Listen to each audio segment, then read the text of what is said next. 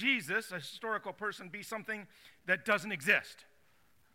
If you are someone who believes that there may be a deity, maybe uh, deities, maybe gods and god, goddesses, whatever, uh, and, uh, and then you hear me say that Jesus is this one God of the Bible, you may say, so what? You know, and, and what does that mean to me? Or maybe you're someone who, who believes that this Bible is true, or maybe, maybe a, at least a portion of it is true, or maybe you believe in this one sovereign king of the universe, but you've got a question how can Jesus, a, a man, a historical man who walked 2,000 years ago and died, how can he be that God? Maybe it's even, how dare you say that he is that God?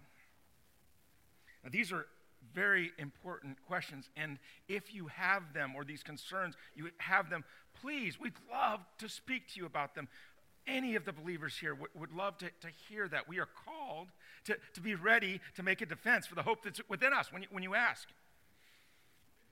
But I'm going to tell you right now that this sermon is not going to settle any of those questions, probably for you. Um, uh, a matter of fact, you probably will have more questions if you're in one of those groups when you leave than you have right now. I hope so. Um, and if you do, we want to talk to you. But today, I think this message, it's interesting. Again, I didn't expect uh, to, to, to, to, be commissioned uh, today. But, but I think that this, the message that, that came uh, this week as, as, as I look through here is one that, that speaks to a different role of the pastor the role to equip the saints, to build up the church so that we can do the ministry. So, this is a message uh, to believers. I think there's important messages for all. Uh, there always are whenever we open up the Bible. But this is aimed towards those who believe that Jesus is who he says he is. And the question that should arise out of that then, if, if Jesus is God, what does that mean for me in the way that I live my life? And so to do, do this, we've gone to a, a traditional Advent passage right? Uh, Matthew chapter 1. Uh, it's, it's page 809 on, on the red uh, Bi- Pew Bibles. If you don't have your own copy of Scripture, we would love for you uh, to, to take this one home uh, and, and have it. But Matthew chapter 1, uh, you've heard it, but I'm going to read it one more time here, starting at verse 20. But as he considered these things, behold, an angel of the Lord appeared to him in a dream, saying, Joseph, son of David, do not fear to take Mary as your wife for that which is conceived in her is from the Holy Spirit. She'll bear a son. You shall call his name Jesus, for he shall save his people from their sins. All this took place to fulfill what the Lord had spoken by the prophet. Behold, the virgin shall conceive and bear a son, and they shall call his name Emmanuel, which means God with us. We're going to talk today about the God that comes to us we see that in this passage that while Jesus is unique, he is far from simple.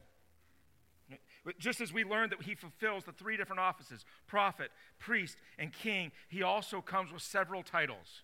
In this, we see at, at least inferences, if not outright claims, to his title as Son of God, Son of Man, as God who saves, and God with us says that which was, is conceived in her is from the Holy Spirit. Jesus is the Son of God. Right? With prophets of like Isaiah and Nathan and Huldah and Ezekiel and all them, they, they spoke with the authority of God, but they were still imperfect and finite humans. Aaron and Melchizedek, they spoke or they, they intermediated you know, as priests with God, as, as, as, as, as mediators with God, right? And, and roles as priests. Uh, David and Solomon, they, they ruled with his authority, but they were all just these imperfect, finite humans. But Jesus is not just God's representative on earth, one who speaks as a prophet, ministers as a priest, rules as a king. No, Jesus is the very Son of God, the only begotten of the Father, the one of whom the prophets spoke. The, the priest represented the one who inherits all the kingdoms. As David says in Psalm 2, you, you are, are the, I will tell of the decree, the Lord said to me, You are my son, today I have begotten you. And Jesus himself claims this special status of sonship several times in the, in the gospel. He not only refers to God, his Father, but he says that he will return one day. He says this in Mark 8. He will return one day in the glory of his Father with the heavenly angels. And yet in the Gospels, the most common way that Jesus refers to himself is not Son of God, but Son of Man. And so we see that his divine parentage is important, right? It's confirmed in the text today he, that he's conceived by the Holy Spirit. There's this emphasis on his humanity. He says, She will bear a son. Paul later writes in, in, Galatians, he says, But when the fullness of time had come, God sent forth his son, born of a woman. So, this fact is important. It is foundational. It is a key part of our, our theology that Jesus Christ is both fully divine and fully human. Right? Born of a woman, subject to the same trials and tests and temptations as we are in this life, yet without sin. But his, his title is much more important than that. He's not just a Son of God, he is the or a Son of Man. He is the Son of Man as, as prophesied in, in Daniel 7. Right? He is the fulfillment of these prophecies. John Piper says he is not just human, but a specific and exalted human with a specific and exalted role in history, in the history of redemption. And that brings us to his next title we see in, in this scripture the name by which God commanded his parents on earth to call him. So we give our, our kids names for many different reasons, you know, for family uh, sort of history or, or, or maybe the trends of the time, with many different reasons right, that we give our, our, our kids names. When God names people, He does it for a specific reason to talk about who they are, who they will be, or, or what they will do. And, and when He says, you shall call his name Jesus, for he will save his people from their sins. Jesus is the English translation. What it would have been in, in, in Hebrew is Yehoshua. It comes from, Ye, from you've heard Yahweh, the, God, the, the way we often pronounce the, the four letters that God says is, is his name. So God, the Lord Almighty, right? And, and, and then Yeshua, which means to save literally means the Lord will save or the Lord saves. This purpose that's announced before his birth is no secret to Jesus. He says in the Gospel of Mark, For even the Son of Man came not to be served, but to serve and to give his life as a ransom for many. Jesus was born to save us from our sins. So Jesus is the divine Son of God. He is the exalted Son of Man, and he is the God who saves, right? And this brings us to the last of, the, of Christ's titles that are, are in, in these four verses Emmanuel, which means God with us. See, other religions have got gods that you must go to. We worship Jesus of Nazareth, Son of God, Son of, of man, the God who saves, who is the God who comes to be with us and God with us makes all the difference in the world. See, other, other faiths, other belief systems say that, that nothing is God, or everything is God, or everything is a piece of God, or, or we got to go someplace, a specific place to see God, right? Or God uh, is, is inside ourselves, and we need to go inside ourselves to see God. Maybe even we are gods, or, or, or the God or, or gods are, are distant and detached from humanity. That's not what this book says. Right? The Bible says there is a God, that, that our God is unique and specific, the one and only. That God is creator, not created. That God is everywhere, right? Omnipresent. That He's greater than us. And that the one and only God who is all these things is with us. It's that last implication that Jesus Christ, the Son of God, the Son of Man, the God who saves, is God with us. Emmanuel is what Christian, uh, Christmas is all about. Right? If we really consider what this means, we may have to go undergo a dramatic reconstruction about what Christmas means to us, our theology, maybe even our practices. If our image of, of Christmas is just this baby, right? It, up, up here, born in a stable in, in, in Bethlehem, that's, that's looked down on by these adoring, peaceful parents, right? And, and, and, the, the cattle are lowing, and it's, it's peaceful, and the, the shepherds are coming in, in quiet awe. If, not that any of that is untrue, but it's just a slice of what Christian, uh, Christmas is about. And I would argue that we miss the true meaning. We are seeing the humanness of, of Jesus for sure in that picture. Uh, we're even seeing God's gift to us uh, in, in that picture. Maybe even contemplating what it means for, for God to send his own son. But what we may be missing is that baby that's going to get laid in that feed trough, right? Is God himself we, we heard the radiance of the glory of God in the exact imprint of his nature. The eternal one who has been present for all time, not only with God, but he himself, God. All things were made through him, and without him, nothing was made that was made. The Bible says that he was the light that's coming into the world right? The, the light that gives light to everyone that was coming into the world. Now, this may not be shocking to you. You may know it up here in your mind, but I think very few of us even approach a working knowledge of what that really means. I don't think that Joseph and Mary, who were told by God's messengers, really, really understood the depth of what this meant. This baby wrapped up in swaddling cloths, while fully human, is also fully God Almighty, the Ancient of Days, the great I am, God with us. And to illustrate the difference between knowing this and, and really knowing this, I'd like to tell you the to- story of two different foods. One is sausage, and one is lemons. So, the, and not just a, any sausage. Uh, to start off, I, you need to know that, that, though there are things that are off my diet for health reasons, uh, I have very few food aversions. I, when, uh, um, and it's, it's fun to have a, an Air Force buddy with me, but when I went through survival school and they said bugs, right, and crickets and grass and grasshoppers and worms, great. Ants, I love ants actually. I taught my, my son how to love ants, right? And, and, and then in my travels, I have had rat and guinea pig and, and, and rattlesnake and probably a lot of things that I thought were one thing that were something else. And it just doesn't bug me. I love foods like that.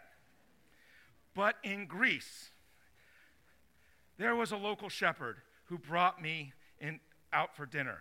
Actually, he didn't bring me out for dinner. That's what he told me he was doing was to bring me out for dinner. What he was bringing me to was a test of manhood.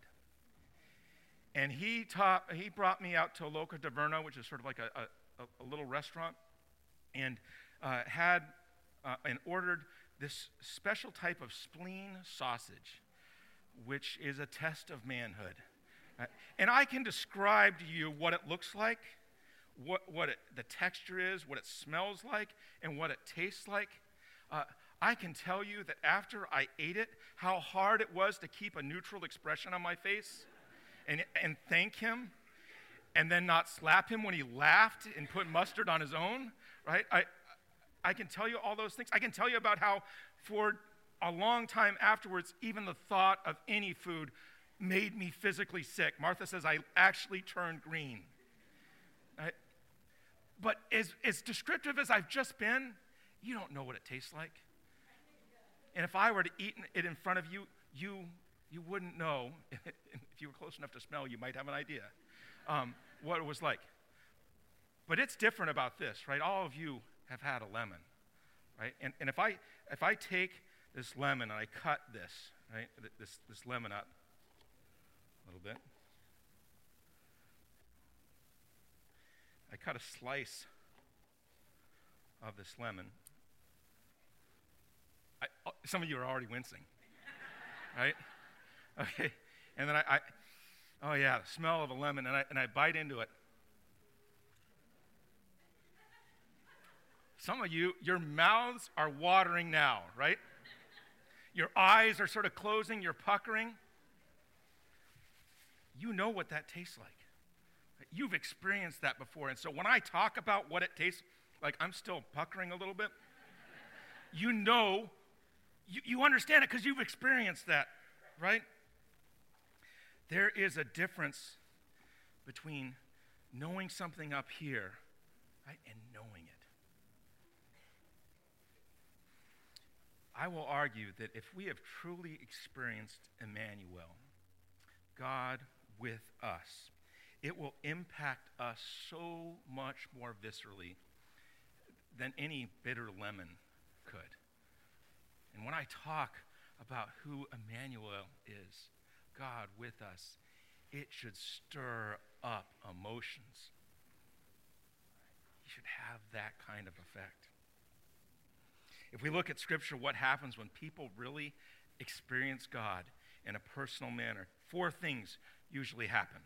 Right? When people encounter the living God, the first thing is that they fear, right? They fear God's awesomeness. They get this idea of God's holiness. Then they repent because they, they realize their unholiness, right? In that, and, and, and their desire to turn away from that. Then they hear God's word, and sometimes there's a conversation, a response to that.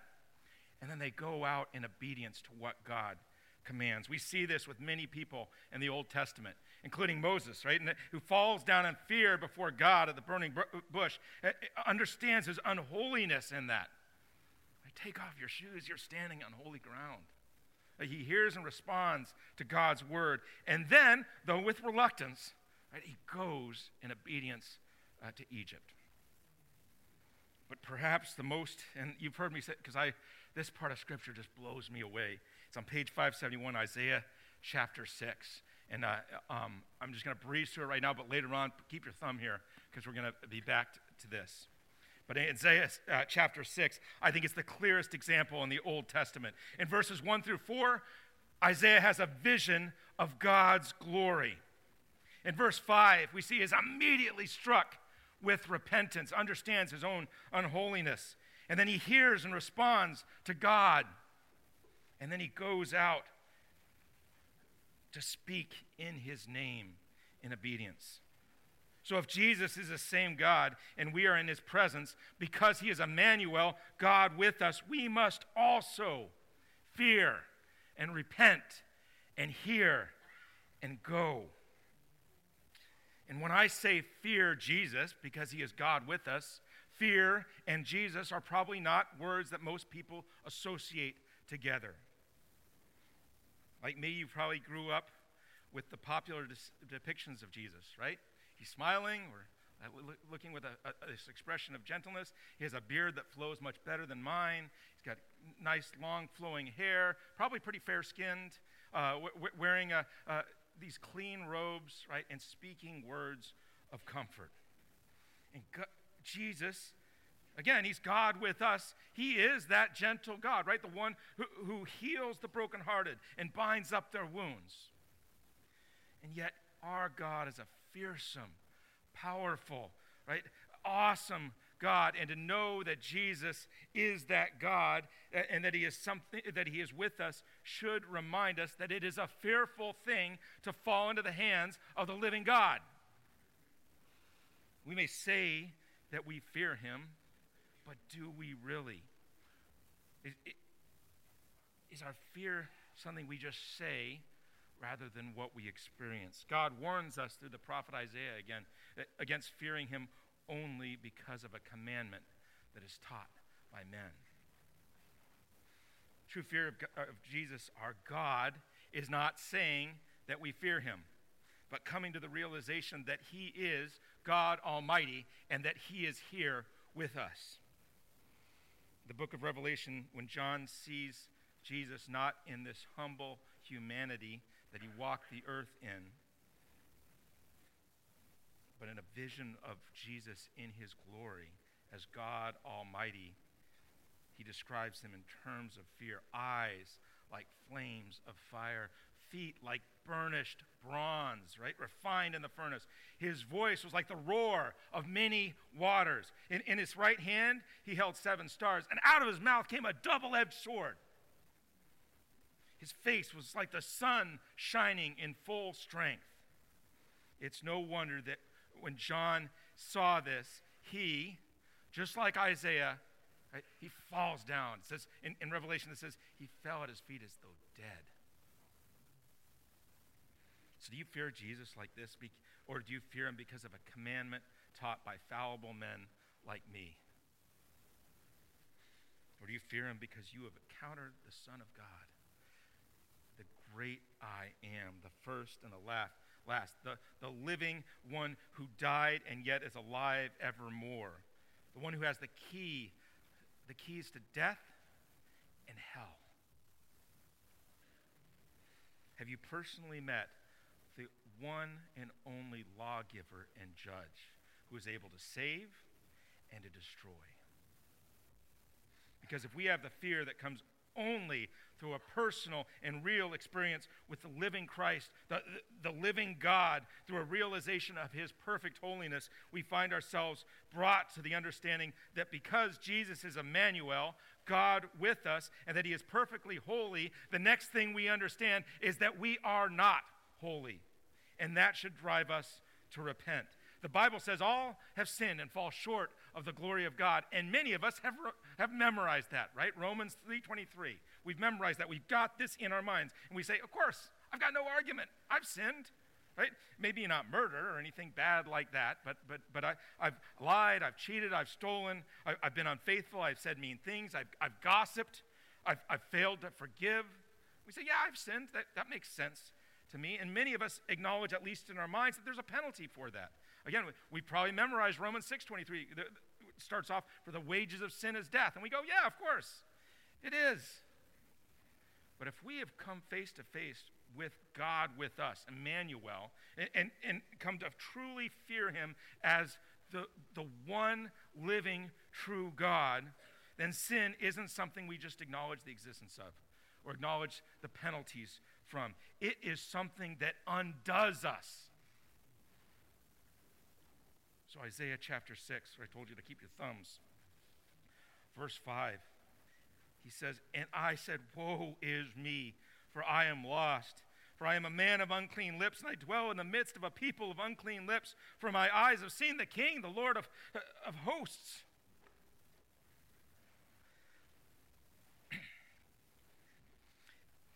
There is no reason to think from the Bible that Isaiah was a murderer or an adulterer or, or, or someone who did the big, you know, the real sins. Right? He is Isaiah, right? He is the man of God. He's the prophet of God. He is the advisor to the king. And this is what he confesses. This is what undoes him. I am a man of unclean lips and I dwell among a people of unclean lips. I have failed to glorify God for who He is, as He deserves, right? and I have spoken things that I shouldn't. That's what undoes Isaiah. Woe is me, for I am lost. James later agrees with him. Instead of using the, the word lips, he uses the word tongue. And he says, and the tongue is a fire, a world of unrighteousness. The tongue is set among our, our members, staining the whole body, setting on fire the entire course of life, and set on fire by hell. Woe is me, for I am lost. This is why Jesus starts his earthly ministry by saying, Repent, the kingdom of heaven is at hand repent, not just acknowledge that we're sinners, separated from God and our Creator, worthy of only death and hell. The hell that is set not just our tongues on fire, but our bodies, right? Our very passions, right? Our, our, our sinful desires, our prideful ambitions. No, repenting of our sins means to grieve them. The Bible calls us to be wretched and mourn and weep. Let your laughter be turned to, uh, to mourning and your joy to gloom. We need to recognize that we are dead in our trespasses. In, in the, in, in, the leading up to, uh, um, to this commissioning, I was asked in the, in the council where I had to uh, answer questions Are we, before we come to Christ, are we drowning in our sins or are we drowned? And I believe the correct answer is we are drowned. We are dead in our sins. We're not even struggling until we come to face to face with Him. That's why Paul grieves his losing battle with sinful flesh. Right? He cries out, Wretched man that I am, who will save me from this body of death? That is the beginning of repentance, the mark of someone who has truly met Emmanuel, the Son of God, the Son of man, the, the, the God who saves God with us. It is a understanding of his holiness and our sinfulness. It is a wretched state, a hopeful, a hopeless and miserable it would be if that were the end of repentance. Right? Grieving our lostness in sin with no way of redemption. But praise be to God through Jesus Christ our Lord. That while this is the beginning of repentance, it is not the end of it. For having beheld Emmanuel, God with us, and fearing his holiness, repenting with mourning, our slavery the, to our lusts of the eyes, the lust of the flesh, our pride of life, is what the Bible calls it. We turn away from that and we turn toward the good news, the gospel of Emmanuel, God with us. And so the, the Bible says that the one who hears, right, uh, and, and, or, or meets God Almighty and fears, right, and repents and turns to Jesus Christ, our, our, our Savior, God with us, says this in Ephesians 2 But God, right, being rich in mercy because of the great love with which he loved us, even when we were dead in our trespasses, made us alive together in Christ. By grace you have been saved. Raised up, uh, raised us up with him and seated us with him in the heavenly places in Christ Jesus. Not because of anything we've done, but by his mercy. Just as the Lord sent uh, the angel, right, the seraphim up to, to Isaiah to, to sear his sinful lips, take away his guilt, to atone for his sin, our Lord sends Jesus Christ, Emmanuel, God with us, to take away our guilt and to atone for our sins. If you believe that, hear what God is saying to you through Jesus, Son of God, Son of Man, the God who saves you, God with us. Come to me, all you who labor and heavy laden, and I will give you rest. Follow me, and I will make you fishers of men. Be reconciled to your brother. Love your enemies and pray for those who persecute you. Do not be anxious about this life. Do not be anxious about, uh, about your body. Do not be anxious about tomorrow. I have said all these things to you that in me you might have peace. Do not fear those who kill the body. I'll say, do not fear that which kills the body either. This God with us, whom we are to fear, to whom we are to repent, right, calls out for us to come to Him, to follow Him, to be reconciled to Him, to be reconciled to our brothers and sisters through Him, to leave our anxieties before Him, and to find peace in His security in this world that threatens it. And then, having called us to Him, God with us, Emmanuel, sends us out. He says, Let your light so shine before others that others may see your good works and give glory to your Father who is in heaven. And that therefore go and make disciples of all nations. Because when we meet Jesus, whether at the stable in Bethlehem or, or, or down at Fat Dan's in, in Loudon, right? Uh, beside a bedside or, or a dinner table, a subway, an office, a school, a street corner, wherever you meet him. And you realize that he's not just a baby in a manger, an image painted on a wall, some idea that's abstract, but that he is instead the living Christ, Emmanuel, God with us. When you are struck by the fear of his holy presence and, the, and struck by your own unholiness, driven to repentance by the magnitude of them, and pierced by his word, you will go out in obedience to his commands. We won't go out somehow thinking that our works will earn salvation or, or maybe a better form of salvation for us. Uh, it's already been paid for in full. But it will be the natural outpouring of our faith. Again, going back to James, he says, Show me your faith apart from your works, and I will show you my faith by my works. What it means to go out in obedience to God's command will look different to all sorts of people. It looked different to the people in the Bible. Hebrews 11, and I encourage you to read through that uh, th- this week. Just read through Hebrews 11, see all the different ways that men and women were faithful to God in the Old Testament Abel, Noah, uh, Abraham, Sarah, uh, Moses, Rahab, Gideon, Barak, Samson, David, Samuel, and others. Hebrews says even more. And yet, the writer of Hebrews says that for all the wondrous things God worked through those people, commending them in their faith, they did not have what we have. They could only look forward to the promised coming of Emmanuel, right? God with us. How much more might God be calling us to if we have Emmanuel with us? Hear the next verse of Hebrews. Therefore, since we are surrounded by so great a cloud of witnesses. And he's talking about those from chapter 11, all those that I read and more. Let us lay aside every weight and sin which clings so closely, and let us run with endurance the race that is set before us.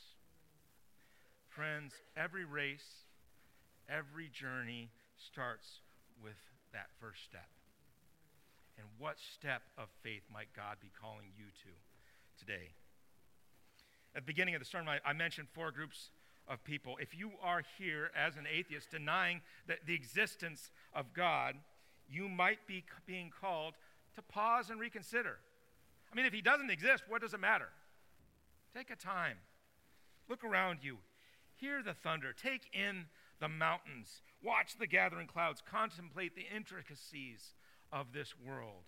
Stop and consider the wondrous works of God. Or maybe you're wondering if the Bible is true. It, is the God that, that this book describes truly the sovereign God of God, Lord of Lord, King of kings? Or maybe you think it might be true, right? But you have a hard time understanding about how Jesus could be truly the God with us that he says he is. So this Christmas, would you take that step of faith to let one of us hear your reservations and your questions. Will you let us introduce you to the real Jesus of Nazareth, the one we believe is the Son of God, the Son of Man, the God who saves, and Emmanuel, God with us. And if you're one of us who gets those questions, would you remember to make your answer with gentleness and respect, having a good conscience? Finally, for for all of us who have truly met and received Emmanuel, our great God and Savior. When was the last time you truly beheld the glory of God? Like, really? Like it made you fall on your face, tremble, right? I've been in Job 37 a lot, which my, my, my kids will be happy that I've not been in Job 38 lately. But, but Job 37, and, and, and Elihu starts off, the first thing he says, At this also my heart trembles and leaps out of its place. When was the last time that you did that?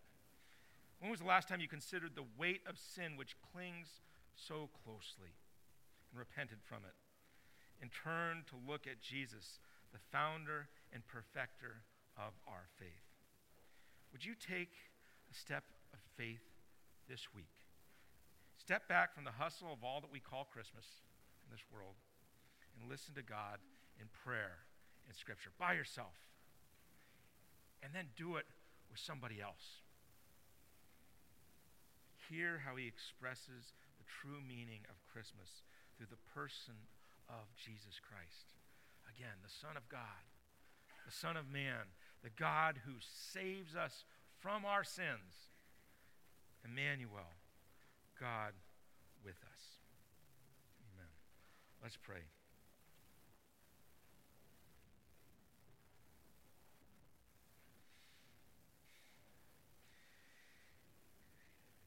At, at, this also, my, my heart trembles and leaps out of its place. Mm. Keep listening to the thunder of his voice and the roaring that comes out of his mouth. Mm. Under the whole heavens, he lets it go, and his lightnings to the corners of the earth. Lord, may we truly understand who we stand before. Your Son is you, God Almighty, creator of heaven and earth. And may we shake, tremble before you in the realization of how unholy we are. And then, like Josh says, know that we have the privilege to come to you in the middle of the night.